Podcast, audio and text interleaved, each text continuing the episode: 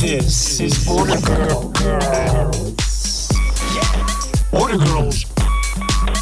Border Girls. Con Marcela Fernández. Border Girls con Marcela Fernández. Conversaciones en la frontera.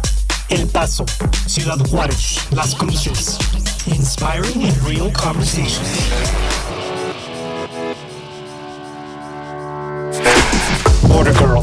Con Marcela Fernández. Hola, ¿qué tal? ¿Cómo están? Soy Marcela Fernández. El podcast de hoy que grabamos hace dos semanas, eh, pues ha sido uno de mis favoritos. Tocó profundamente mi corazón, ya que es un ejemplo de unidad, de comunidad, de amor, de mucha humanidad.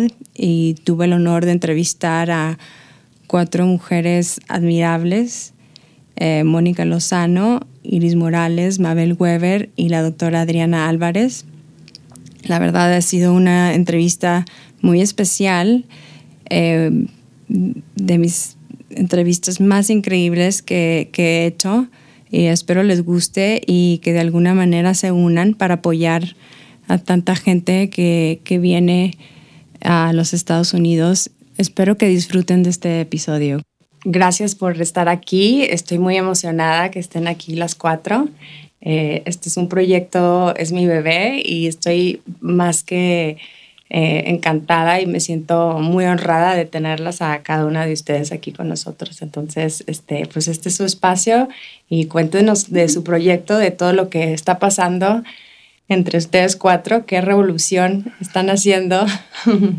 Mil gracias, Marcela, primero por la invitación, de verdad. Eh, nos parece increíble lo que estás haciendo con este programa, dando voz a la frontera y pues a mujeres que, que estamos en, en, pues sí le podrá llamar la lucha, en la resistencia, en el, en el eh, querer hablar de situaciones que importan en la frontera y que queremos compartir con el resto del mundo.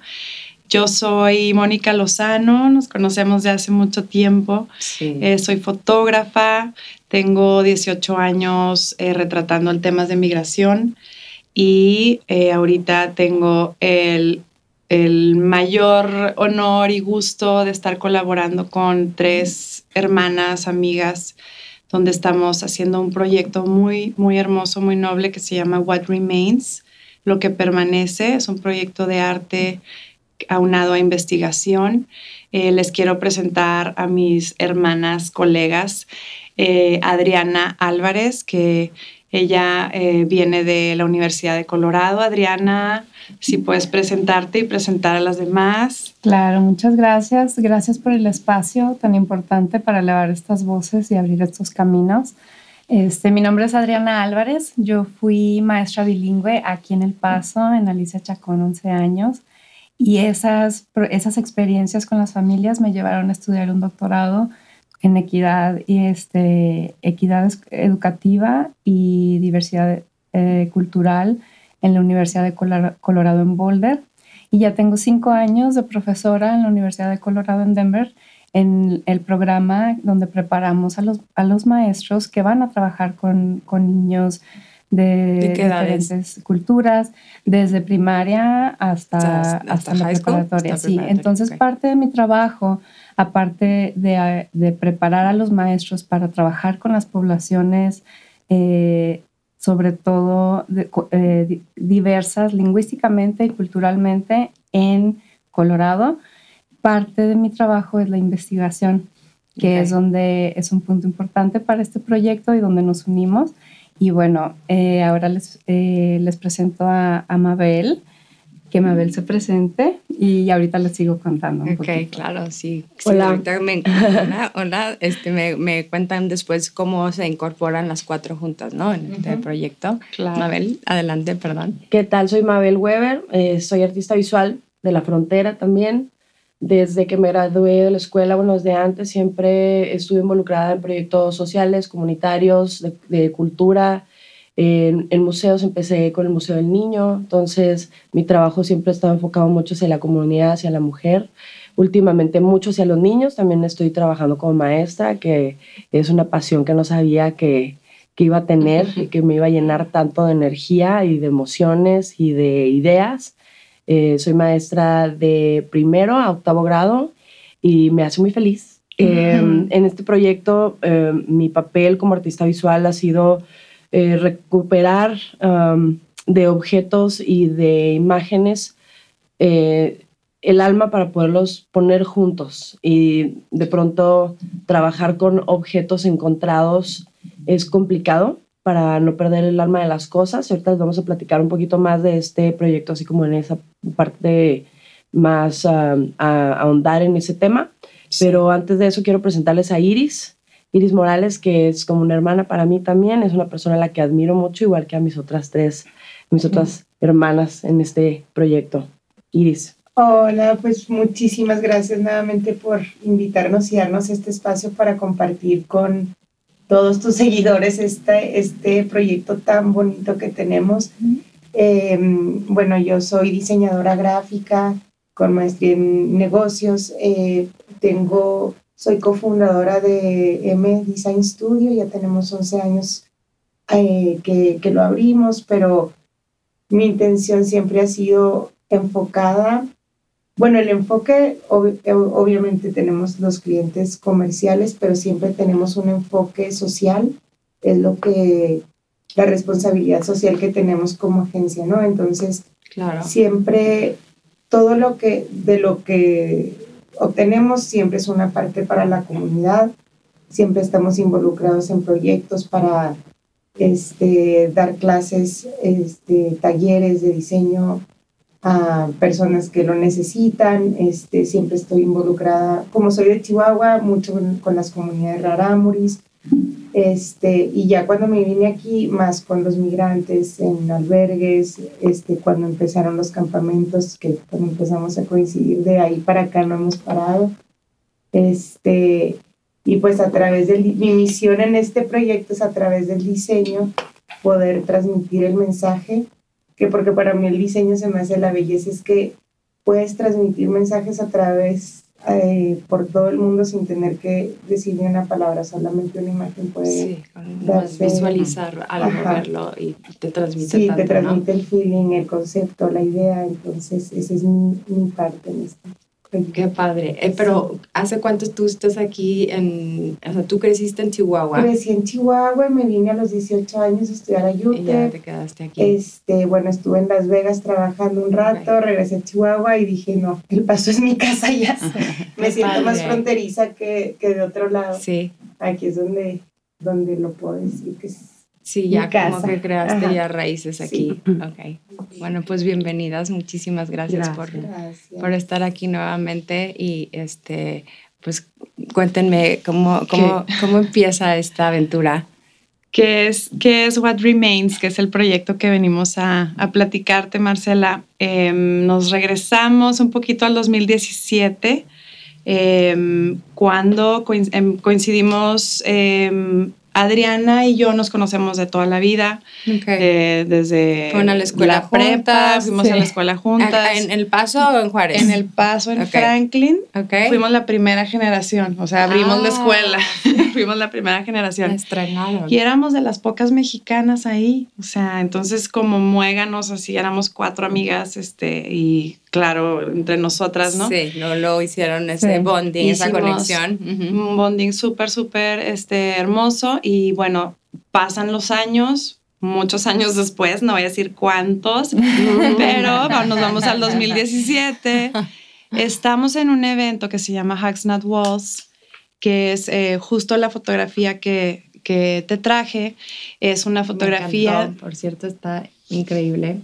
Mm, pues lo que pasa en este evento de Hacks Not Walls es, es, un evento que hace Border Network of Human Rights aquí en El Paso y es un momento donde se reunifican las familias, la gente que no puede cruzar a Juárez y la gente que no puede cruzar al Paso, les dan un momento, se ven en, se ven en medio, en medio del río, en este caso el río tenía mucha agua, así que fue en, el muro, a través del muro en el invierno las familias se, se vieron, entonces era muy fuerte estar viendo este momento. Adriana en este momento estaba en el paso, la invito al evento y Adriana está en, su, en esta parte de investigadora, escribiendo absolutamente todo lo que estaba viendo, testimonios, todo. y yo estoy retratando, obviamente limpiándome los ojos, las lágrimas. muy impactante.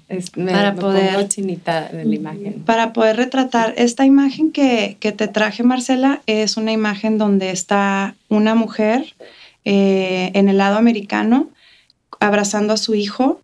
Los acaba de casar una juez y podemos ver la mano del esposo con el anillo puesto que está saliendo del, a través del muro del lado, mexicano. Entonces, este abrazo es también una forma de, pues de resistencia, es de amor, es de unión y rompe para mí el muro. El muro no existe entre ellos a pesar de que sea un estos barrotes de fierro frío entre sus rostros, no importa, ellos están recién casados, están en unión, ¿no? Con su hijo ahí. Entonces es, este, y podemos ver todo el muro hacia atrás.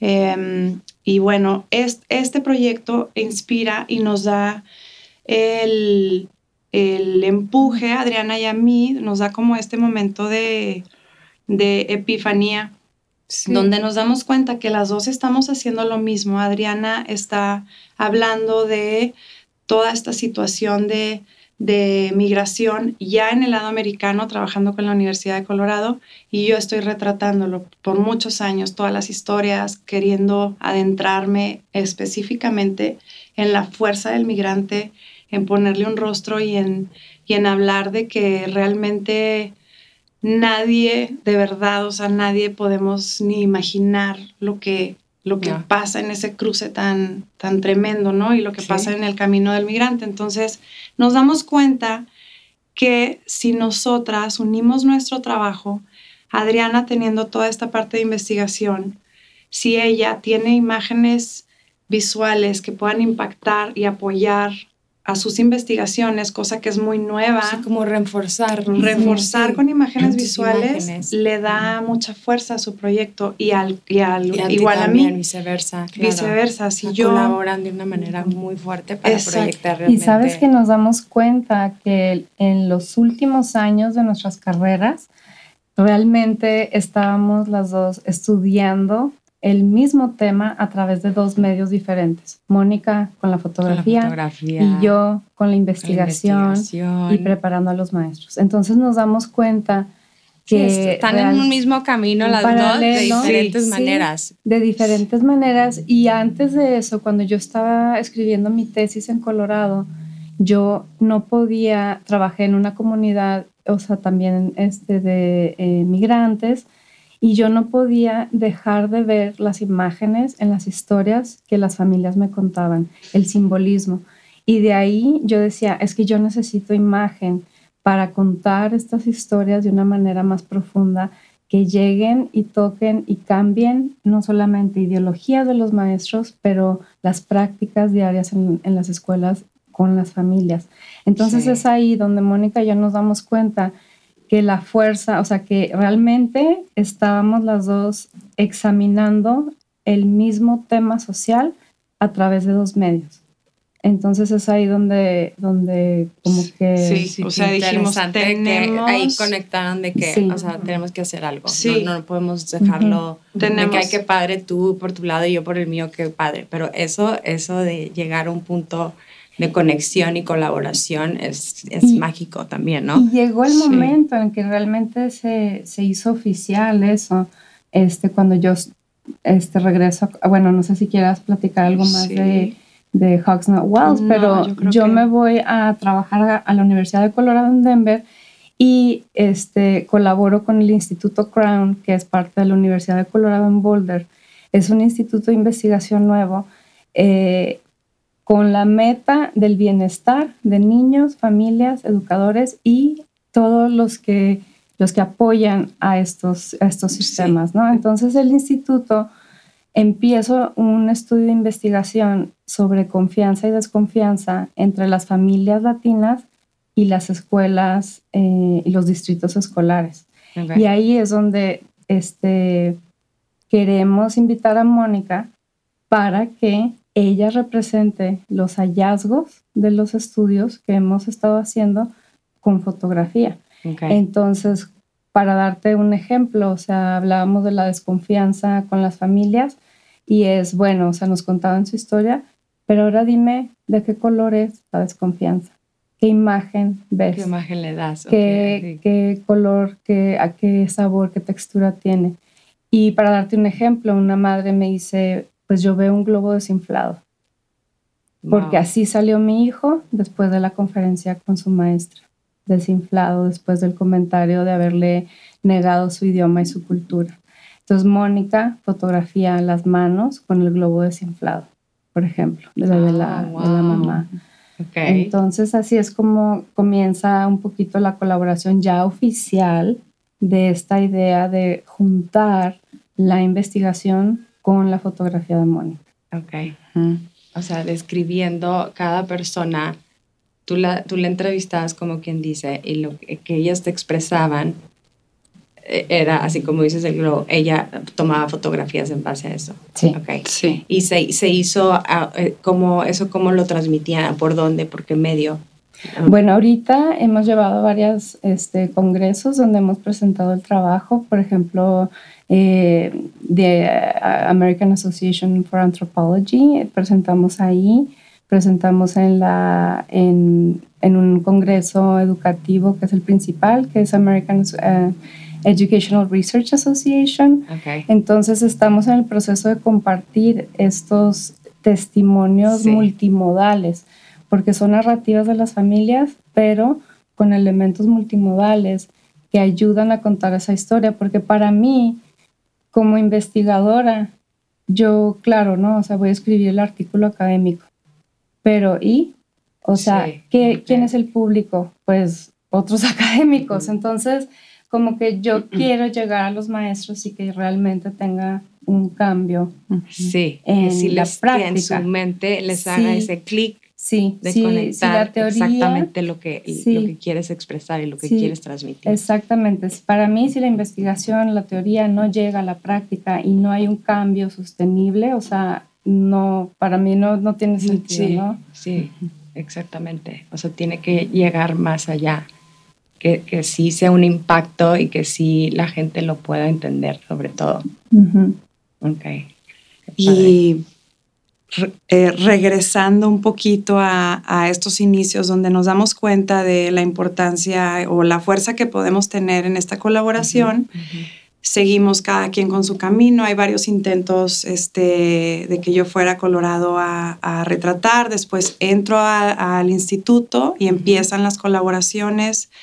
Y después de eso, eh, nos vamos al 2019 cuando empiezan a llegar las caravanas, cuando empieza a haber esta ola fuertísima em, que empieza a llegar a Juárez y los albergues están llenos y empieza a haber este caos y tantos contrastes y tantas capas de complejidad de lo que estaba sucediendo, no nada más de la gente que venía llegando, de los ciudadanos en Juárez, de los ciudadanos en El Paso, o sea, todo el mundo, este, como que, ¿qué está pasando? ¿Cómo ayudamos? Este, nos están invadiendo, o sea, eran como demasiadas emociones y opiniones.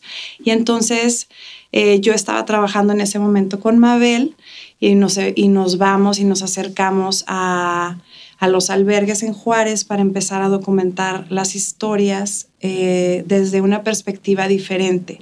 Al mismo tiempo, siempre de la mano de Iris, que siempre decimos que Iris es el, el, corazón, del proyecto, o sea, ella es, eh, eh, o sea, la que, o, sea, es así como, el alma de, el, corazón, siente todo, siempre es así como todo, la mueve mucho, siempre quiere ayudar, siempre está al frente. Es que mientras ellas estaban documentando, yo me estaba moviendo acá para buscar donaciones, de ropa, comida, agua, este, artículos de higiene y duramos yendo todo COVID. Diario. Sí, o sea, bueno, llega el punto. Y íbamos, llevamos cosas, y regresábamos y íbamos, pero no nomás nosotras tenemos este que agradecerle a muchas, a muchas amigas que siempre nos están apoyando. Les mando un mensaje, les hablo, oigan, ahí, ahí vienen otras personas, necesitan comida, agua, porque yo solo no podría hacerlo. Entonces, entre todas. Es un equipo, sí. Es un equipo de amigas que siempre nos están respaldando. Sí. Y en esa ocasión, muchas que no tenían este, que traían trocas o camionetas, órale, pues necesitamos. usaban todo. Echamos todo ahí y pues con el riesgo de que, con el riesgo de que nos tocara semáforo rojo, revisión. Nos tocaba rojo y nos seguíamos, o sea, nos valía y nos seguíamos porque, sí. Y, pero pues ese fue, bueno, una, parte, una parte de lo que hacíamos en lo que ellas documentaban. Sí. Y algo bien bonito, importante que quiero aclarar ahí, a diferencia tal vez de muchas otras personas que también lo han hecho, este, no nomás llegan, toman la foto y se van y luego la publican. Es algo bien especial que tienen ellas, Mabel y Moni, que, que en realidad conectan con las familias, con las personas, se quedan hablando, les dan su tiempo, este, piden el permiso para la foto que necesitan, como puedo ayudar. ¿Qué pasó? Cuéntame tu historia, o sea, no es nomás te tomo la foto y, me voy. Y la no, sí, y ya, o sea, hay más allá. No, no, no se trata de explotar a las personas, se trata de realmente cómo podemos a través del trabajo que estamos haciendo causar un impacto y aprender de la persona para de, en serio poderlas ayudar. Porque en esas caravanas tenían los números y la gente los veía como, ahí viene la caravana. y no, como un número. son individuos cada persona con su historia, cada persona con su problema, o sea, y eso es lo bonito, ¿no? Que fue muy personal. Fue muy personal y Mabel, no sé si quieras tú platicar de nuestro acercamiento a los albergues al principio, donde de hecho no sacábamos las cámaras, o sea, para no intimidar a nadie y que no sintieran incómodos. incómodos. estaban a lo mejor como, como si fueran a lo mejor un producto nada más de, experimento, no sé. Sí, porque ya... puede ser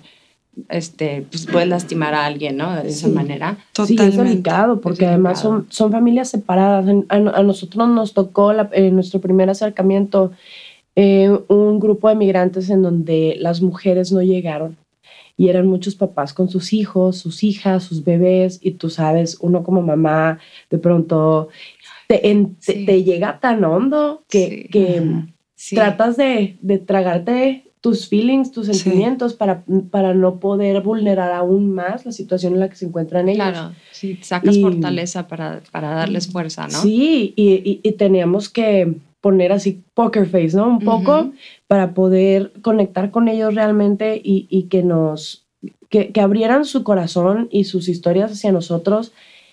Eh, porque, o sea, así te la pongo de fácil, o sea, un papá, yo creo que tendría, yo no sé si unos 33, 34 años con su niña de dos años en los brazos, a la que tenía que cuidar de todo a todo. Yo creo que como hombres que trabajan en el campo nunca habían tenido esta experiencia con sus hijos chiquitos o sus niñas sobre todo. Tener que esta responsabilidad de, de cambiarla, cuidarla, peinarla, bañarla, alimentarla, jugar con ella con lo poquito que tenían, acercarnos a ellos y que, y que se abrieran realmente emocionalmente con nosotros y nos contaran su historia mucho antes de siquiera sacar la cámara, estábamos conectando con ellos y también haciendo una lista de necesidades, porque nosotros podemos llegar con, con comida, podemos llegar con, este, con chamarras, cobijas, pero lo que necesitaban en ese momento a lo mejor eran mochilas, cintos, llamadas de teléfono, juguetes, les crayolas. Prestábamos el teléfono para que hicieran llamadas mientras estábamos ahí. Ay, wow. Y eran muchos niños y estaban muy confundidos, muy sacados de onda, muy solos. Los ojitos de los eh, niños. Tristes. Mm.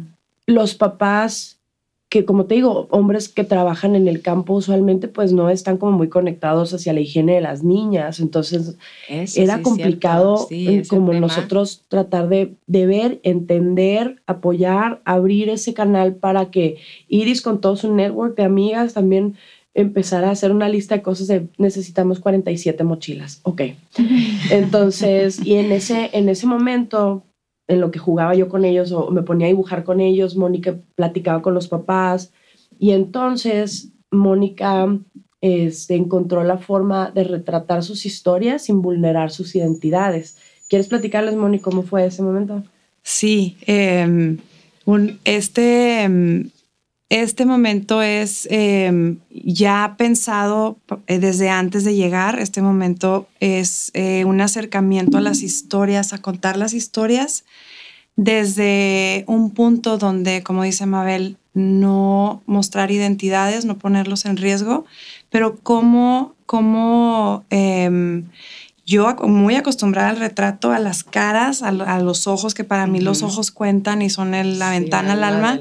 Em, ¿Cómo cuento estas historias desde la intimidad? Entonces, es un acercamiento de preguntarles y pedirles permiso de si quieren compartir y mostrar los objetos que traen en sus mochilas, en sus maletas. Entonces nace este proyecto What Remains, ¿qué permanece contigo? ¿Qué traes contigo? ¿Qué te trajiste? ¿Qué te trajiste? ¿Qué, no te, que no te em, robaron en el camino? Porque muchos ya cuando llegan a Juárez, Marcela, ya traen bolsas de basura con poquititas cosas, em, donde pues son, son objetos de sobrevivencia, son objetos que se vuelven, em, son, es todo lo que tienen. Entonces, están retratados estos objetos de cada familia, son dos fotografías, es un díptico, la primera es la maleta o la mochila o la bolsa de basura.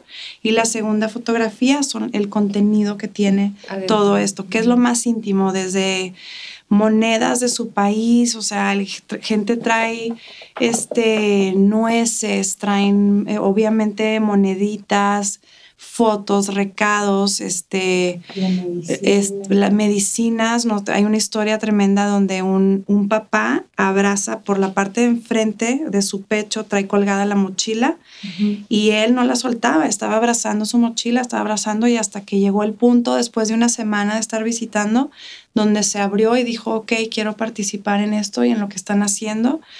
Y abre su mochila y son todas las medicinas de su hijo, que tiene asma. Entonces, esta mochila sagrado no se puede perder porque es la vida y la salud de mi hijo. O sea, y, dormía con ella. Entonces, eran, eran estar viendo cosas que... Sí, que Sí, muy, muy fuertes. Entonces, eh, se retratan, em, yo les llamo bodegones contemporáneos, son realmente unos bodegones porque hablan de la vida y la muerte. Yo llevo un fondo negro para eh, que ellos mismos coloquen sus objetos ahí. Y entonces este fondo negro representa esta nada de donde están parados, eh, que no existen, no tienen lugar. Este, la incertidumbre. La incertidumbre, el abismo, eh, ya dejaron su país, están en el límite del cruce. Entonces es, ¿qué permanece con ellos antes del cruce?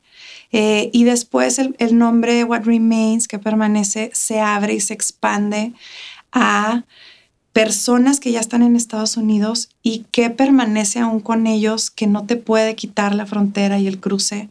Y entonces empieza a, pasan los bodegones, Mabel empieza a ilustrar las, los rostros eh, precisamente porque no queremos mostrar identidades, decimos, ¿cómo les damos un, un rostro también a... Sí, una cara. Sí, una mirada, un acercamiento. Y Mabel con su talento, con, con, puras líneas, empezamos en aquel entonces un proyecto que se llamaba Threads of Reality, hilos de realidad, y entonces Mabel con hilos, o sea, con literal líneas, empieza a dibujar rostros que van unidos uno al otro, y es, o sea, es, es, es su su, su arte, su especialidad.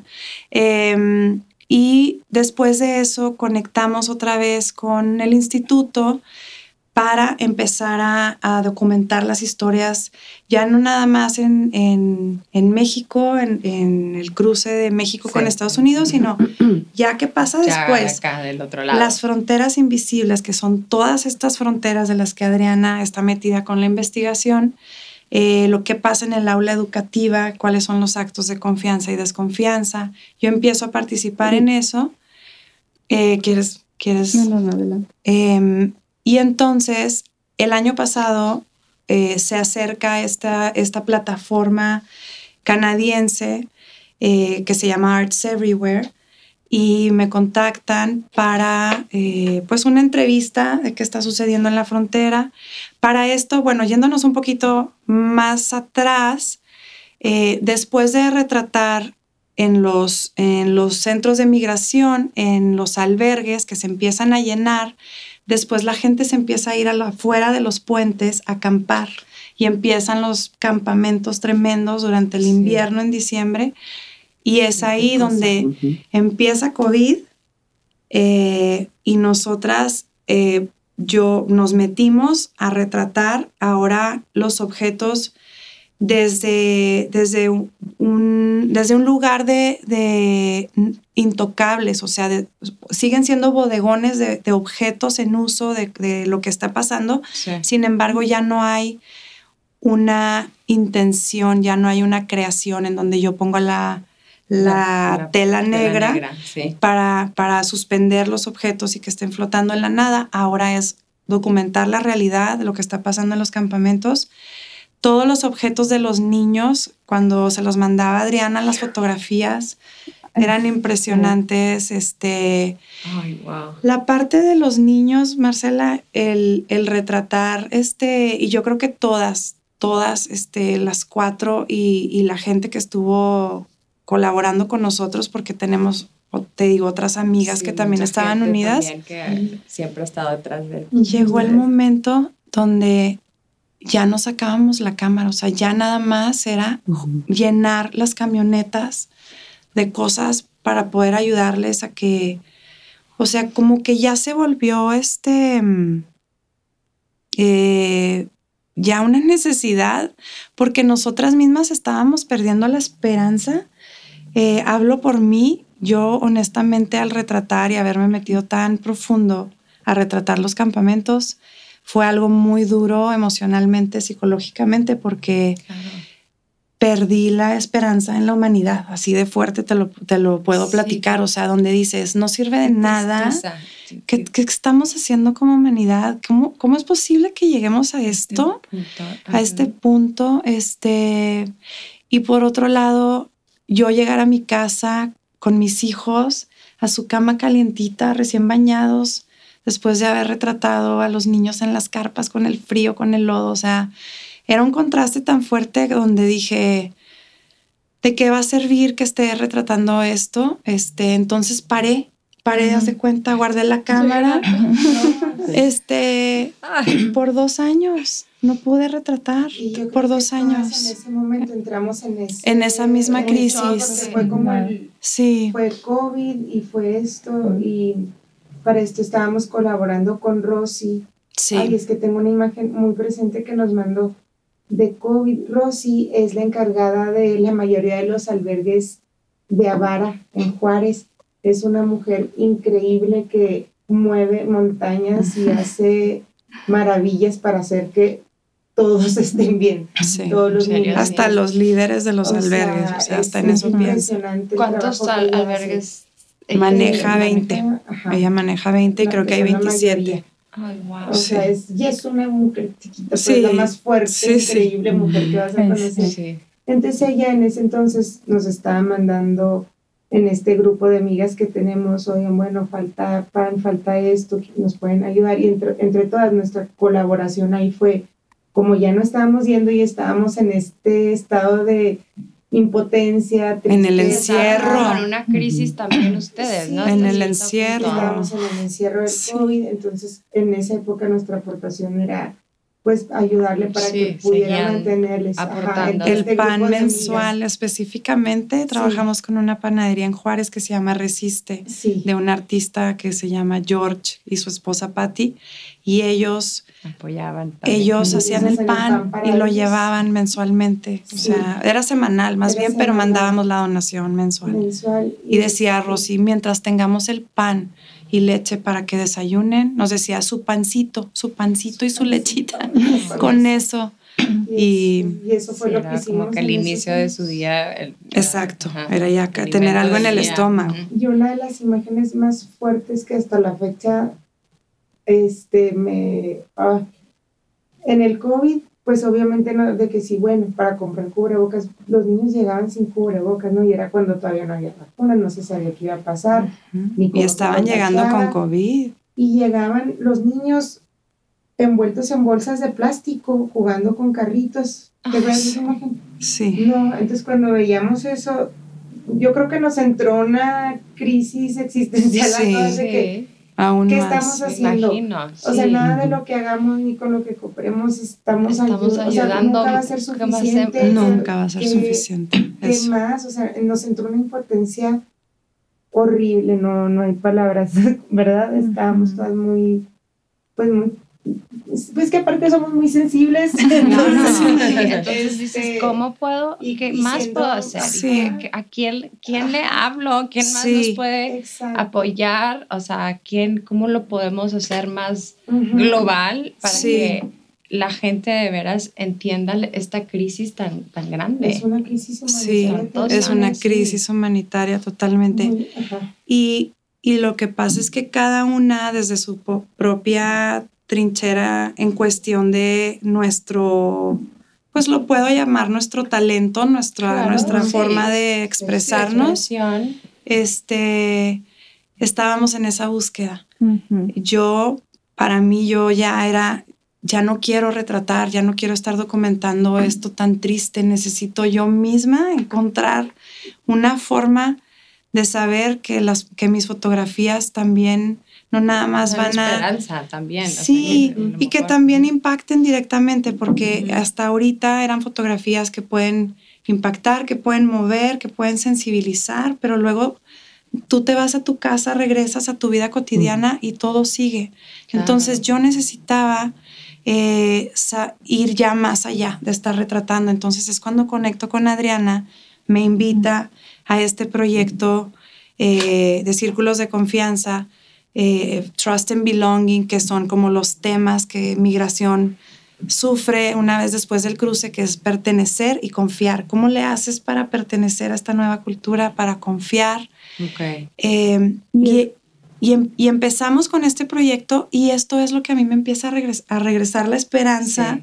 de que las nuevas generaciones es por ahí, es por educación, es por las herramientas, o sea, del arte, de expresión, de sanación, pero son los niños, Es los niños. los Adriana fue la que le metió la esperanza al proyecto. Sí, que Adriana es la esperanza Ella fue la que, que llega-. Llegaste a resucitar. Sí, a darnos las espíritu, herramientas ajá, de sí. decir Podemos por aquí. Sí, Sí. wow. Bueno, y algo bien, o sea, que a mí, para mí fue algo muy clave, es que mientras esto está pasando, yo vivo en Denver, pero mientras Mónica me está compartiendo las fotografías impactantes de los campamentos, de, las, de la desesperación visible de los bodegones. Yo, Sí. estos bodegones que ella describe donde retrata la mochila eh, y luego el contenido, la presencia de los niños en cada fotografía, muñequitos, zapatitos, medicinas para niños, eh, colores, libros de colorear. Y yo veía estas imágenes, Marcela, y te- o sea, me partía el corazón porque veo la presencia tan fuerte de los niños que están en el cruce, pero yo ya estoy trabajando con los niños y familias que ya cruzaron y ya están viviendo, o Sí. sea, en Colorado, Ya están en comunidades.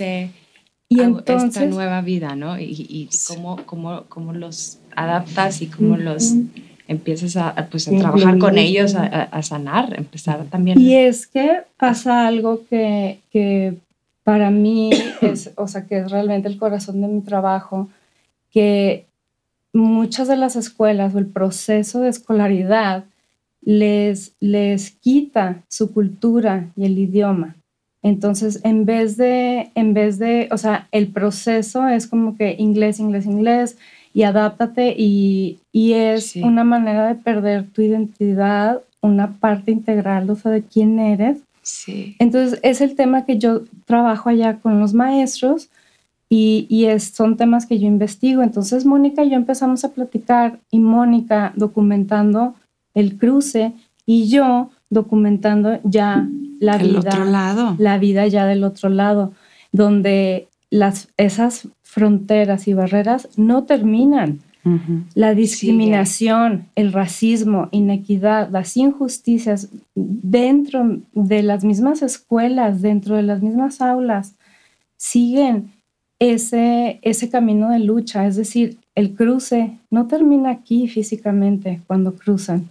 Sí, es, la solución. esa lucha continúa y continúa. Entonces, eso fue algo muy, muy fuerte para el proyecto donde nos damos cuenta que ya no es nada más aquí la frontera, sino que es la historia continúa. ¿Qué pasa después? Y volviendo a la pregunta, ¿ahora qué permanece?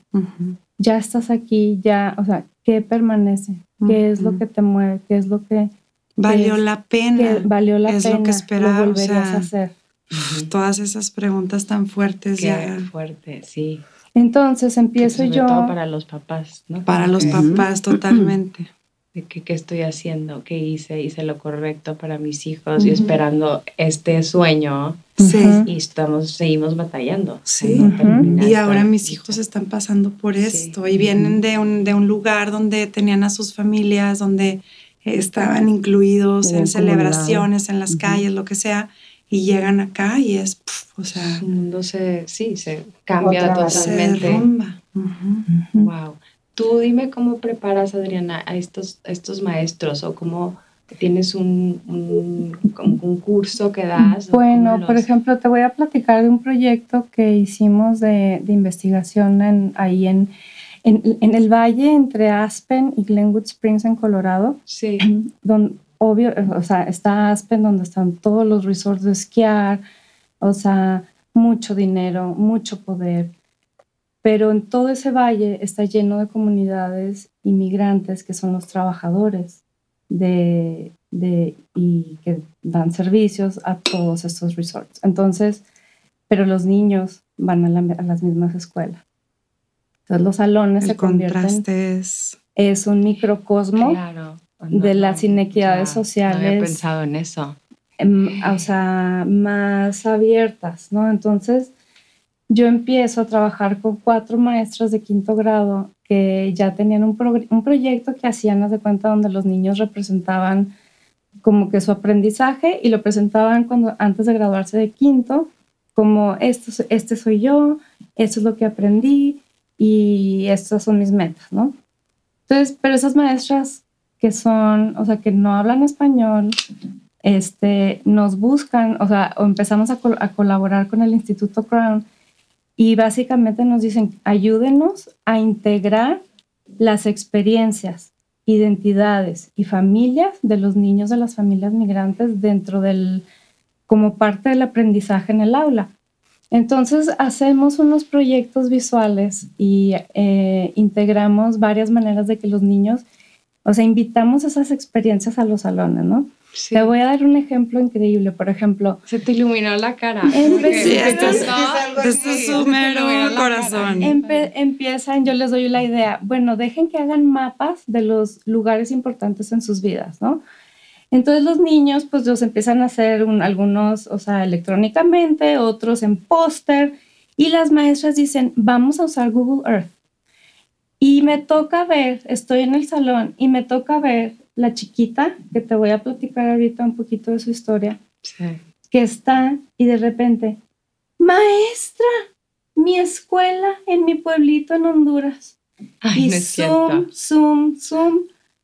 Fue un momento de pausa, silencio, todo el salón, los amiguitos, la maestra, yo, Viendo la imagen de, de la escuela. y ella ¿no? compartiéndonos, así como dices que se me iluminó Sí. la cara, así se le iluminó a ella el poder compartir un pedacito de su vida, Claro. de allá, ahora en su nueva realidad.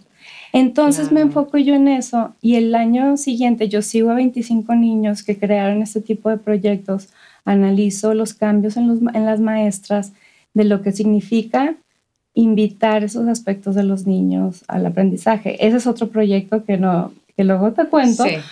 pero a raíz de ahí invito el siguiente año, pasa un año, ahora estos niños están en sexto, invitamos a seis niños a escribir un libro infantil basado en este proyecto que habían hecho en quinto año, basado en sus experiencias, en sus familias y que tuviera un mensaje para los niños que ahora están en su antigua primaria.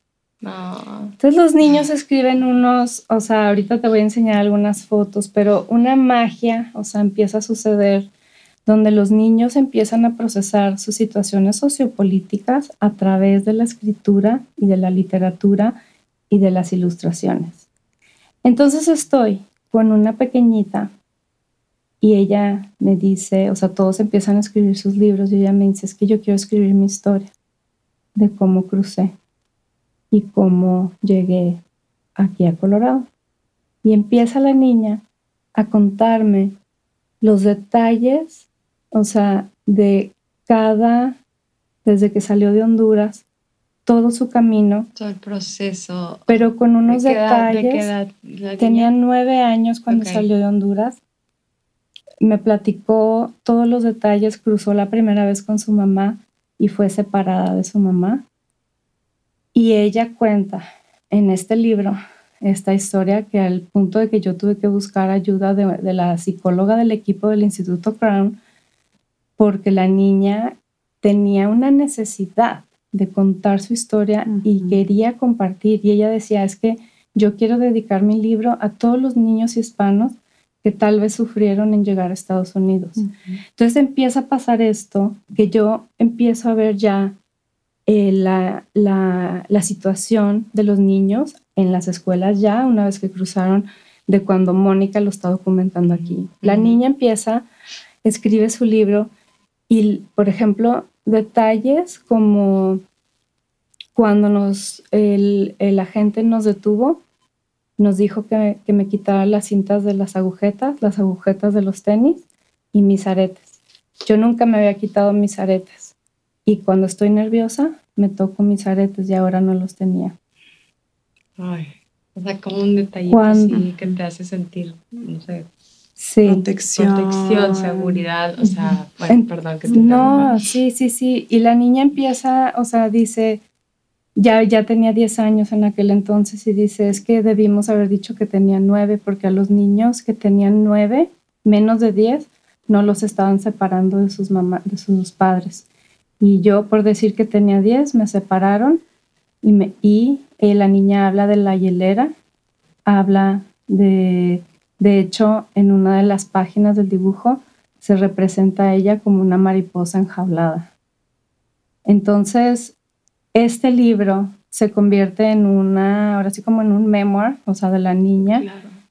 Y con ayuda del equipo le ayudamos a, escribir el libro para, la niñez. Entonces ella se, se representa como una mariposa y habla de su camino del país de la laguna al país de las cascadas, al país del río, al país del bosque, hasta llegar al país de la nieve, representando Colorado, iba en busca de su familia. Esta niña y su madre habían, eh, el papá y la hermana ya estaban en Colorado, ellas iban a alcanzarlo. Entonces, eh, esta pequeñita para mí, o sea, me mueve el corazón y para mí fue muy fuerte escuchar de ella y trabajar con ella lado a lado. Sí, directamente. Ella escribiendo parte de su historia. Esta historia. Y donde se tiene que hacer una dos versiones, porque la versión original, o sea, no puede, no la puedes poner en la biblioteca de los niños de la primaria. No, pero eh, tiene que haber otra manera de, de poderlo un documental o una, no sé, una película, o sea, no sé. Pero pasa algo que después esta misma niña, no sé si contamos lo de cuando ya vamos después de Arts Everywhere. Vamos a regresarnos poquito a, Arts Everywhere. Este, es que ah, como, como les platicaba en un principio, eh, Arts Everywhere es como la, bueno, más bien What Remains es como como, pues yo le llamo como un pulpo que tiene muchos brazos, es un proyecto que tiene muchos brazos. Y entonces llega Arts Everywhere el año pasado, regresamos otra vez eh, al año pasado y eh, los llevo a pasear, los llevo a pasear por, eh, vienen como para ver qué estaba haciendo. y en este paseo cruzamos por Santa Teresa para Juárez y había un lugar que yo conocía de cómo subir al muro, a la parte más alta del muro, que es así una entrada que no se ve. De hecho, me, una eh, fotoperiodista me llevó una vez por ahí para saber cómo, dónde estaba este punto tan importante. Y em, encontramos, Marcela, em, este cementerio de objetos em, que tienen que tirar las personas antes de cruzar. Em, entonces, vengo con el equipo de, de Arts Everywhere y pues estamos parados en este, en este, yo lo llamo cementerio, para mí fue, los pies se te, se te hunden en la tierra, este... O sea, de ropa. De es- ropa, de todos los objetos que estaban retratados en los bodegones, en los, en los albergues, ahora en, o sea, ya están sin uso, ya, ya es un, es, es el, pues están, ya, es- están si, como- yo, sí. si yo lo llamo, o sea, si estamos representando las historias por medio de los objetos, esto es un cementerio de objetos muertos donde están enterrados ya en la tierra, descoloridos y, des- y se están descomponiendo. Entonces, este momento, cuando yo llego con el equipo, nos quedamos, eh, la parte para mí más fuerte fue este momento donde abajo de unos arbustos, de una planta que se llama gobernadora, están todos estos muñequitos que los, forzan a dejar antes de cruzar el muro. Para mí, esta escena de ver a todos estos muñecos, que aparte siento que fue un plan de las mamás, decir, vamos a dejarlos aquí abajo de este arbolito, su casita, vamos Sí. a ponerlos aquí y a lo mejor los siguientes grupos que siguen pasando ven que hay más Y juguetes y ahí los dejan. Entonces, la parte de los juguetes, el desprendimiento que tienen que tener, que tienen los niños en ese momento dando- donde tienen que soltar su oso que a lo mejor les regaló su abuelita, que es lo que es su objeto valor, protector, claro. que es su, su compañero y hay que ese es el primer desprendimiento para mí de la inocencia, del, del, del corte este tan cabroncísimo que sucede, que, Sí. que no saben qué va a pasar todavía, pero esta imagen es ese primer corte de, de, de eso. Entonces, al final de, este, de esta visita, el equipo de Arts Everywhere dice, ¿sabes qué, Mónica? Propone un proyecto eh, fuerte, grande, donde, donde podamos ya hablar. Para, para esto, en ese momento yo ya había platicado de la colaboración con Adriana, ya había platicado de la colaboración con Mabel, de todo lo que habíamos estado haciendo de las donaciones. Y en este momento me dice, quiero que propongas el proyecto, o sea, más ambicioso que te puedas imaginar en el sentido de que ya no tengas limitaciones de que sea nada más un proyecto ya tu carrera fotográfica, sino que cómo vas a unir, porque aparte yo les dije, yo ya no, ya tengo dos años sin retratar. Este momento, al estar parada en este desierto, en este cementerio, agarré la cámara y volví a retratar y documenté esto, Después de dos años, esto me prende un, eh, un choque eléctrico interno donde digo, esto nadie lo ve. Encontramos Mabel y yo después un periódico del 2016 en una botita de una niña de que tiene, tenía seis, ocho años, o sea, seis años ahí.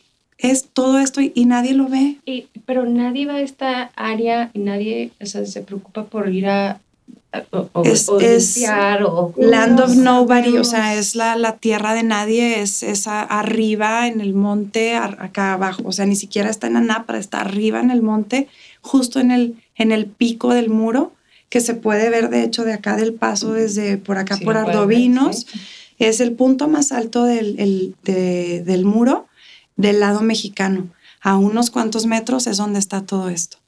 Entonces, me, me propone este Sid, que es el, el que representa Arts Everywhere, me dice, ok, le dije, ¿sabes qué? Esto ya lo que, lo que sigue, no, yo no lo voy a hacer sola, es más grande que yo, tengo unas amigas impresionantemente talentosas que están con el corazón en esto y, y, y déjame, hablo con ellas, vamos a hacer una junta y vamos a proponer algo. Entonces, o sea, en la misma noche que me dice él, propon, les llamo. Creo que esa noche se fueron a mi casa, estuvimos en el patio, les platiqué todo, les, les dejamos las fotos y estamos hablando de que vamos a proponer una, una exposición, eh, un proyecto de arte que se pueda volver, o que queremos, la intención es que se vuelva un documento humanitario de esta realidad y de esta crisis humanitaria que pasa en las fronteras, no nomás en la nuestra, en todo el mundo, porque, porque esto es el inicio que inicia aquí en Juárez el paso, pero pretendemos conectar, de hecho ya estamos conectando con otras fronteras y estando en esta plática decimos, ok, la exposición.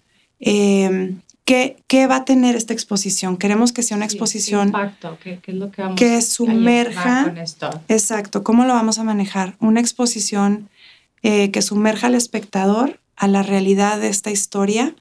Y estamos platicando de todo esto y Mabel dice, chicas, siento muy fuerte que tenemos que hacer una instalación, una instalación hecha y llevar, o sea, como cuando vas al Museo del Holocausto, donde ves todas las cosas reales, donde te, o sea, te destruye estar ahí, necesitamos ir a rescatar este cementerio de objetos y necesitamos ir a, a recuperar esos muñecos de, estar en el olvido en la tierra, o sea, y traerlos, traerlos, y traerlos a un espacio donde la gente los pueda ver y dar esto, esta voz a las historias. Y después seguimos pensando, a mí se me, me da un, bueno, así en el estómago se me hunde de pensar que voy a que regresar a este lugar, a este, este, eh, pero Mabel lo tenía tan claro porque aparte ella eh, se especializa en, en, instalación de arte y,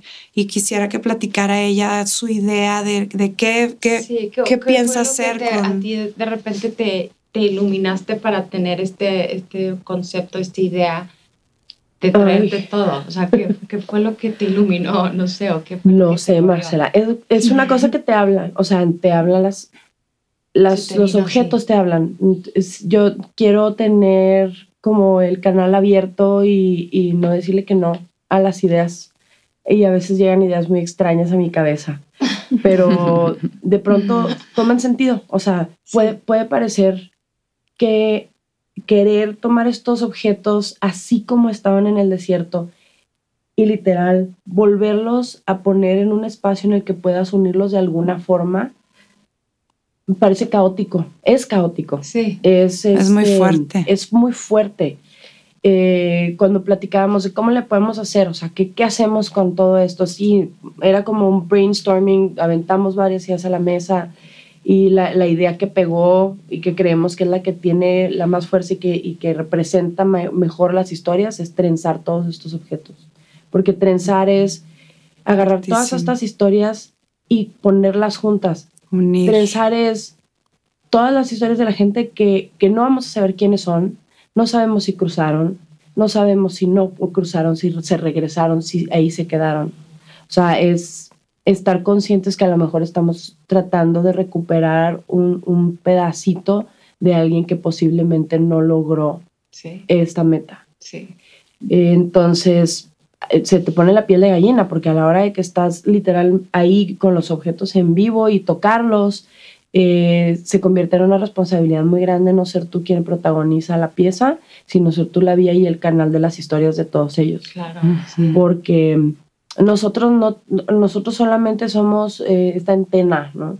que, que, recupera sus historias, sus nombres, sus rostros, a lo mejor hasta imaginarios si tú quieres, pero encontrarlos en algún lugar y ponerlos en este espacio en el que cuando te acerques tú a la pieza te, te mueva algo adentro y te, haga cuestionar.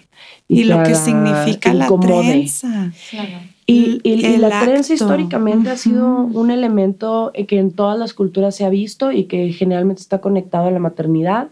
Eh, tanto hombres como mujeres han, han, utilizado la trenza en sus cabellos, pero se conecta a la tierra, a la cultura, a la historia, y a, sus raíces. Entonces, es su identidad. buscar y encontrar otra vez esta identidad que a lo mejor no vamos a poder ir al origen, Sí. es lo mejor que podemos hacer desde donde estamos y no perder la, la conexión humana que tenemos con ellos sin, sin ensuciarlo con nuestras propias historias, ideas. No que no tengamos una historia, porque la tenemos, sino Sí, que sí. no cuatro. podemos estar Todos, nosotros Sí. en, eh, como quien dice, como en la foto. ¿Me explico? O sea, la idea es de que estemos nosotros contando a través de nuestras manos, a través de nuestro trabajo, de nuestra visión, de nuestra, eh, de nuestra integridad como ética, Sí. eh, y, que, y que siempre se, se visibilice que esto sucede en todas partes. Hay muchas Sí. fronteras, hay No- muchas no es solo trenzas aquí. O sea, de Sí. muchas culturas, Darles- muchos idiomas. voz, ¿no? A todos esos objetos olvidados, Sí. esas personas que tal vez Sí, olvidados cierta- por, Ujú. por, por los que pasamos, porque no los, ellos no los olvidan, No, porque claro. ah, como la historia de Dairi, Sí. no son objetos olvidados por el que lo dejó, son objetos que nosotros como, como, como ciudadanos, como cultura, como ciudad, decidimos borrar, no ver, porque no queremos conectar esa responsabilidad que todos debemos de recuperar. Claro. Un- una vez que tuvimos todos los objetos, los, eh, eh, Mónica y su hermano con una fuerza increíble, gutural, fueron y recopilaron los, los objetos del, del desierto y nos dieron la oportunidad de guardarlos por un par de meses en el Museo de, de, en, en Ciudad Juárez, porque como podrás, como tú y, y muchos fronterizos sabemos, no es como fácil cruzar objetos en la frontera, mucho menos si son como que vienen con tierra y, y plantas y cómo justificas que traes todo esto en una bolsa. Pues no era una bolsa, eran como cuatro o cinco bolsas de basura inmensas llenas de cosas, de juguetes, de zapatos, eh, de ropa de niños, eh, de adultos, extrañamente mucha ropa, corbatas, por ejemplo, ropa de, de- como de, de trabajo. De Gente que vienen cuando empaca, preparados. sí, bien, bien, ellos vienen con la idea de yo voy a llegar a, a- a pedir chamba. Eh, entonces, Traigo mi mejor ropa. Sí, Sí, o sea, ropa de sí. que dices, esto fue lo mejor que tenían y con eso iban a ir a, a decir, hola, mi nombre es tal y quiero que me des trabajo y mira, esto, o sea, vengo serio, Sí, no vengo a pedirte nada, vengo, vengo a trabajar.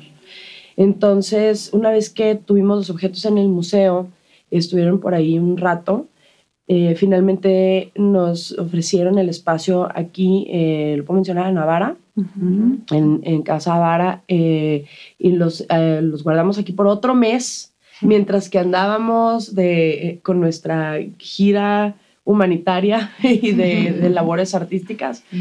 Y mm, finalmente ahorita les van a platicar más acerca de cómo fue la transición, de cómo llega el grupo de Arts Everywhere y otros colaboradores aquí con nosotros. Pero justamente esta semana, que ha sido una semana increíblemente emocional, yo que soy una persona que nunca ha llorado en toda la vida, he llorado y me he deshidratado toda la semana, estoy ahorita en unas condiciones No. Que yo creo que necesitaba mucho abrir, abrir eso para poder entender la importancia de que finalmente antier nos reunimos en, en- en la cama del río, seco, eh, un grupo de personas, todos colaboradores importantísimos, valiosísimos, cada quien en su, Activistas. en su espacio creativo y en su espacio este, humanitario. Este, les van a platicar ahorita más acerca de quiénes forman parte del equipo que produjo el, el video y el, el sonido, el audio para la trenza, porque tenemos gente que, bueno, ni soñando se hubieran unido a esto así nomás. Pero creo que como todo el mundo estamos en el mismo canal, todas las, las estrellas se confabularon en nuestro favor para Claro. poder producirlo y finalmente nos reunimos en el río. Y mm, la preproducción siempre es muy caótica, como ustedes saben. Y de pronto unos van, otros vienen para que todo salga perfecto. Y yo soy muy suelta en la parte de producción, pero, por ejemplo, Mónica es una de las personas que cuida detalles hasta el último Sí. pelo y sufre si las cosas no están Sí, perfectas, pero también sufre porque no, no, no se puede eh, diversificar en 16 Mónicas y estar en todas las partes al mismo tiempo. Pero cuando estábamos empezando la producción del video, Mónica tuvo que salir a conseguir eh, una cuestión técnica por ahí. Sí, que que me. Sí, sí, y, sí. y- y Sí. empezamos eh, a, a tejer con los niños. llevamos se a tenían nuestros que ir temprano los chiquitos porque, Porque necesitábamos queríamos manos de niños Sí. también. Presentaran a los niños que han. Sí, queríamos que, que, que No, se entendiera que todos somos parte de eso. Esta Son parte parte de los- Claro. el- el- Sí, que sepan qué estamos familias. haciendo, qué hacen sus mamás, porque también siempre es- también y que Sí. también se empapen de esta son experiencia. Sí, saben claro, exactamente sí. lo que está pasando. Claro. Y participan gustosamente. Y, y en Les lo que encanta. ellos empezaban a tejer eh, y que todavía no estábamos todos sobre la cama del río, que Mónica tuvo que salir, este, empezamos a construir nosotros abajo del río una parte de la trenza para que cuando empezara el video se entendiera qué era lo que estaba sucediendo, pero extrañamente, esto es muy extraño, siempre pasa igual. Eh, yo, yo tengo una mente del caos absoluto y siempre tengo mucho ruido en mi cabeza. Entonces es como tener como 27 tabs abiertos. Y cuando pasan estas cosas, todo se apaga. pum, y entro como en un trance bien extraño. Y eh, empezamos a, a acomodar las cosas y empezamos a tejer ciertos nudos para de ahí agarrar otras, otros threads, ¿no? Que pudieran formar lo que es una trenza. Solos, los que estábamos ahí se empezaron a unir. Cada quien, o sea, sin preguntar nada más, llegaban y agarraban cosas y empezaban. Uno de ellos, que es, es músico, empezó a cantar y a tocar su guitarra y su armónica abajo del puente con una acústica increíble. El hermano de Iris, que es nuestro productor de audio, eh, grabando los sonidos del desierto. O sea, cada quien en su, en su espacio mm, de, Sí, de de- creativo Sí, se unió. sí, de su creatividad. Sí, lo que sin preguntar. Sin, Sin hablar. Empezó- Claro, empezó solo. natural. Porque antes de tener lo que es la visión estética, necesitábamos tener lo que es como que eh, el grueso de la producción. Eh, y en eso lle- llega Mónica. Yo creo que hemos estado juntas en tantas cosas tan, tan personales y tan importantes, y tan emocionales.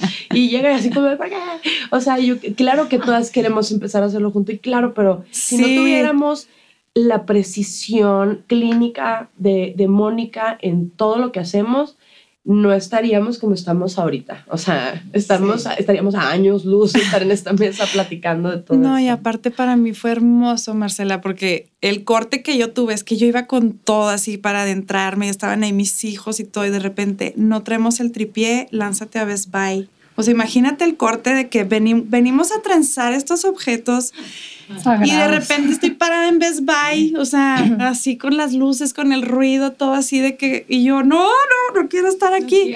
quiero, Se que- cortó para Sí. mí, este, pero El bueno, todo pasa por algo. Cuando llego a la escena y veo ya la trenza y veo a los niños grabando acá con Persia Campbell que nos hizo el honor de eh, hacer esta pieza de video muy poética y los veo y está este amigo irlandés con la armónica cantando sus canciones activistas del norte de Irlanda y, y veo y las veo a todas, o sea, ya Sí, trenzando. muy en su momento de- Yo me detuve y dije, o sea, Wow, que- fue una sorpresa, o sea, yo, yo qué bueno, qué Sí, bueno que, que no, lle- que no, que esto llegaste un Empezó. donde ya empezó a fluir. entre todos. Sí. Pero Sí. llegó en el momento adecuado porque en cuanto llegó fue, vamos a mover esto acá para ahora sí, lo visual, que era lo que nadie había contemplado. No, sí, teníamos que tener eso los ojos de sí, Mona para que Persia y- Big picture tú la Sí. tenías. Ajá. Persia y yo ya habíamos hablado de la fotografía de, de- del video, Video. de la pieza de video que también es parte de la exposición. Ya teníamos el spot, pero estuvo perfecto lo que empezaron a hacer, que fue lo que dice Mabel, la estructura, para ya después lo que se hizo es que entre todos cargamos esa estructura y empezaron a, a caminar. Les dije, vámonos ahora sí hacia eh, el sur más estaban todas las montañas de Juárez atrás, el río seco, las hierbas secas de todos los colores rosas, dorados, verdes, eh, eh, ocres, precioso. Aparte, de último momento, algo que pasó increíble es que un día antes me habla Mabel y me dice, se nos acaba de ocurrir de que podemos a lo mejor usar los vestidos de Nien Moore, que es un grupo de mujeres en Juárez eh, es una es un pues es un es un proyecto también de arte muy parecido a lo que estamos haciendo pero lo hacen con fábrica con telas ropa, con sí. ropa. Entonces esa misma mañana le habló a Jane que es la, la directora y la líder del proyecto de Nien Moore le cuento rápido así, mientras le digo, Adriana, maneja, tengo que hacer esta llamada, o sea, vamos a recoger al equipo para llevarlos a una hacienda y donde mil cosas están sucediendo. Le cuento a Jane por teléfono, necesitamos seis vestidos, o sea, sería un honor poder traer los vestidos hechos por tus mujeres que son... Em, en este momento tan Sí, y que son sobrevivientes de violencia en Juárez, eh, que son rarámuris, que son, son talleres para mujeres que, donde puedan expresar todo con pigmentos naturales de flores y hacen piezas únicas. Em, para preciosas, becan, o sea, es un proyectazo que también de verdad eh, seguro después este, estar aquí platicándote, Jane, eh, pero bueno, nos, nos, nos dice, sí, este, déjame, llego al taller, si tengo seis vestidos, este, me llama, me dice, sí los tengo, aquí está mi ubicación, punta la fregada, ya, o sea, lejos, y nosotras acá en Juárez, y le hablo a mi cuñada, please, arráncate, tráemelos al puente, me cruzo la línea express, o sea, todo es el mismo día de la trenza. Como una antes. Llegamos, entonces ya es en este momento donde ya... Sí, o sea, estamos en, en, producción y a la vez estamos todas, amanecimos ese día, o sea, con, con una pesadez, o sea, un...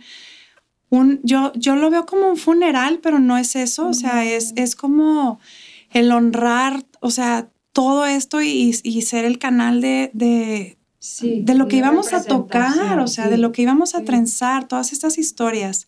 Este, y nos ponemos los vestidos y, y, las, o sea, éramos con estos vestidos de, o sea, se solito nos llevó el momento, se volvió sumamente poético. Sí, em, especial y que se muy especial. Muy, muy especial. Sí, muy orgánico, ¿no? Muy, Fue muy orgánico desde, desde que llegamos ahí. Yo creo que en cuanto pisamos ese pedacito de tierra, todo el mundo... Eh, hubo una conexión ahí eléctrica extraña. Un switch que, que todos se, pusieron en un mismo canal. ¿no? Además, esa mañana habíamos Sam de Avara, él nos había invitado a su hacienda, donde va a ser un. Este, sí, donde va a ser un un lugar precisamente para... Este, bueno, nos estaba platicando Sam de, todo, de todos los planes que tienen para esa hacienda y, este, y coincidió que nos platicaron muchas historias precisamente de gente que cruza por ahí y... A un ladito de la hacienda que está a un lado del muro, haz de cuenta acá por... Por, por el, paisano. Sí. Por las vías del tren. Entonces, Acá por UTEP, enfrente de UTEP. Entonces, lo que nos conmovió, yo creo. Entonces, lo que nos movió mucho desde la mañana, y fue cuando empezamos ya como, este, fue que encontrar, acaban de encontrar eh, a una familia una semana antes con una niña chiquita, yo le calculo dos, tres años por el tamaño de los zapatitos. Este, los detuvieron los, la patrulla fronteriza y se los llevaron, les pusieron ropa seca, se los llevaron y ahí dejaron su ropa. Entonces cuando nos la dieron, pues nos entró un sentimiento porque, porque vemos a nuestros hijos este, reflejados y, y el, que la niña... Te toca más el corazón. Sí, te toca el corazón y aparte de todos tus niñitos con los que trabajas. Entonces desde ahí empezamos ya como que... Entonces nos, nos dieron una, la blusita de la niña para, porque queríamos honrarla, queríamos honrar su historia, de eso se trata, darles voces a través de, este, de esta trenza, nos la llevamos y nuestros niños con sus objetos, con sus ropitas, trenzaron a esta niña. A esta niña. Él se juntó con ellos, entonces pues fue un día muy...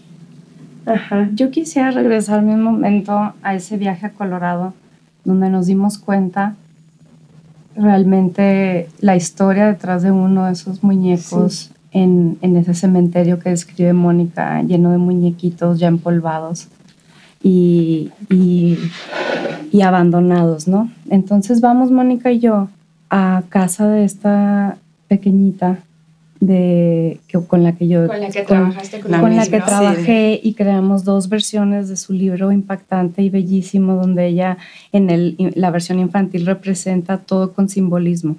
Ella es la mariposa y la de cuenta la libélula representa la amiguita que hizo en Matamoros. Eh, y todo es representado a través de símbolos. vamos, Mónica y yo, ya con Arts Everywhere y vamos a su casa y empezamos a hablar sobre ese tema, ¿no? De lo que permanece. Entonces la mamá, Yamilet, empieza a sacar los objetos, dice, voltea y nos dice, tengo la mochila con la que crucé, tengo los tenis con los que crucé, tengo la cobija con la que crucé. Y en eso dice, dice la pequeñita, eh, sí, mami, pero ya no está mi muñeco, mi osito. Entonces voltea la mamá y le dice, ve por, ve por otro que lo represente. Entonces en lo que se va la chiquita a buscar otro muñeco, voltea la mamá con Mónica y conmigo y nos dice, el coyote con el que venían le dijo, o le dices a tu pinche mocosa que tire a la chingada ese mono, muñeco, o se lo tiro yo. Y la mamá, con el dolor más grande, por favor, no. Este es su, su, oso. y recordemos que esa era la niña que se tocaba los aretes que para, para no tener... Para calmarse. Para, no, para calmarse. Imagínate el dolor de madre de tenerle que decir, quitarle el muñeco a su niña y dejarlo abandonado en ese desierto. Entonces, para mí, yo veo esta montaña. La conexión con... Entonces, o sea, se cuenta que yo empiezo a ver la conexión de aquí están los objetos, o sea, los bodegones que retrata Mónica, la presencia tan fuerte de estos niños pequeños que están en este camino. Donde los objetos están en uso también, también están vivos, están, en tránsito, acompañan. llegan a a ser abandonados porque los coyotes les dicen, y otra cosa que a mí me impactó muchísimo el día que hicimos la trenza fue ver que había montones de agujetas sueltas, agujetas sueltas. Cuando la pequeñita contó que cuando los detuvieron, a todos les hacían quitarse las agujetas. ¿Pero por qué era esto? Supongo que porque puede ser como alguna, o sea, una objeto para dañar o ahorcar, no sé, no sé realmente por qué, pero es un detalle que la niña recordó. Entonces, para mí, en ese momento que, que, empezamos, o sea, que yo siento que esto, esto representa ese muñequito que esta chiquita tuvo que tirar en su camino. Y que ahora, mientras estamos, ahora sí, con el tema de que permanece, ella lo representa y, estamos, o sea, en ese, en ese momento tan especial donde la mamá nos empieza a platicar de, su cobija, ¿no? Entonces, eh, una de las ideas de la trenza es extenderla y ya no solamente con los objetos que hemos encontrado abandonados en el desierto, sino con los que ya están acá viviendo su realidad que sigue llena de racismo, de discriminación, de inequidad. Entonces, empezamos a preguntarles a las familias en Colorado si estaban dispuestas a darnos algo que represente su, su camino, su, presente, su, historia de migración. Y voltea la mamá y nos dice, les voy a dar mi cobija. Y se le empieza a extender a Mónica y la señora se empieza a despedir, de su cobija y nos dice, les entrego a mi paño de lágrimas, a mi mejor amiga. Está llena de mis sueños, de mi sudor, de mi camino. Y Mónica, así de que no podíamos, no, o sea, no podíamos. O sea, no, no, era, no. este objeto, o sea, Dice, es que no puedo pensar tanto. Tanto. Y nos dijo, es que aparte no la puedo usar porque está tan cargada de tantas cosas. O sea, yo la tengo guardada en el closet. No la puedo, no la puedo usar. Pero tampoco. sí, tampoco, tampoco la puedo tirar. Entonces, no puedo pensar en otro. Sí, no puedo pensar en otro uso para esta cobija que sea la que empieza la trenza, y es esta cobija de ella la que empieza. Entonces, algo que nos dimos cuenta es que las familias nos empiezan a dar estas prendas de una manera, o sea, como, como esto es especial, pero ya no lo quiero tener tampoco porque, porque me representa, me recuerda. es, tu pasado. Exacto. Dejo mi pasado representa tanto, me define, me, me, me marca. Me marca, pero ya está atrás y, viene lo que sigue, ¿no? Que, es lo que viene. El día que nos sentamos eh, a hacer la trenza, exactamente, ¿no? Y aparte esta trenza representa la solidaridad, de, ambos lados. Ese camino, de, donde también camino. Se borra, de donde también se borra la frontera, porque se unen los dos lados. Trenzado. Y les quiero, les quiero compartir algo que ni siquiera a ustedes les he dicho. Pero ayer, porque ayer yo me senté y yo tenía esa cobija, porque para mí yo trabajé con esa, con esa niña, inclusive ahora la familia. Estoy, estoy trabajando con la hermana mayor este, entonces yo tenía esa cobija y yo sabía, ese, yo estuve en ese momento que no la entregó con, ese, con esa este, necesidad y, ganas de aportar también al proyecto. Yo les quiero compartir que ayer le mandé una foto donde estoy yo sentada trenzando su cobija que ellas empezaron, realmente esta trenza empezó en, esas manos, en esas manos, entre esta madre y sus dos hijas, las dos niñas fueron por una prenda que ya no les quedaba. Ellas empiezan a trenzar ahí en su casa, ahora en Colorado, que estuvieron algún día en, estos campamentos, en estos eh, albergues. Entonces le mando la foto, le mando la foto a la mamá y le digo, hoy trenzamos, esto es el mensaje, hoy trenzamos su cobija y las cositas de las niñas. Fue un honor para mí. Esta trenza lleva tanto significado, solidaridad, amor y esperemos que le dé la vuelta al mundo. La mamá me responde, qué sentimiento, Adriana, al mismo tiempo alegría, todo lo que hacen ustedes nos dan aliento y fuerza para continuar. Con la cobija está, están todas y cada uno de mis sueños. Nos libró de fríos, ahora está en esta gigantesca trenza que me unirá a otras soñadoras. Los voy a dejar con esta primera parte de esta entrevista. Eh, espero y les esté gustando. Yo soy Marcela Fernández con Border Girls. Nos vemos pronto en la segunda parte. Los espero. Gracias por escuchar.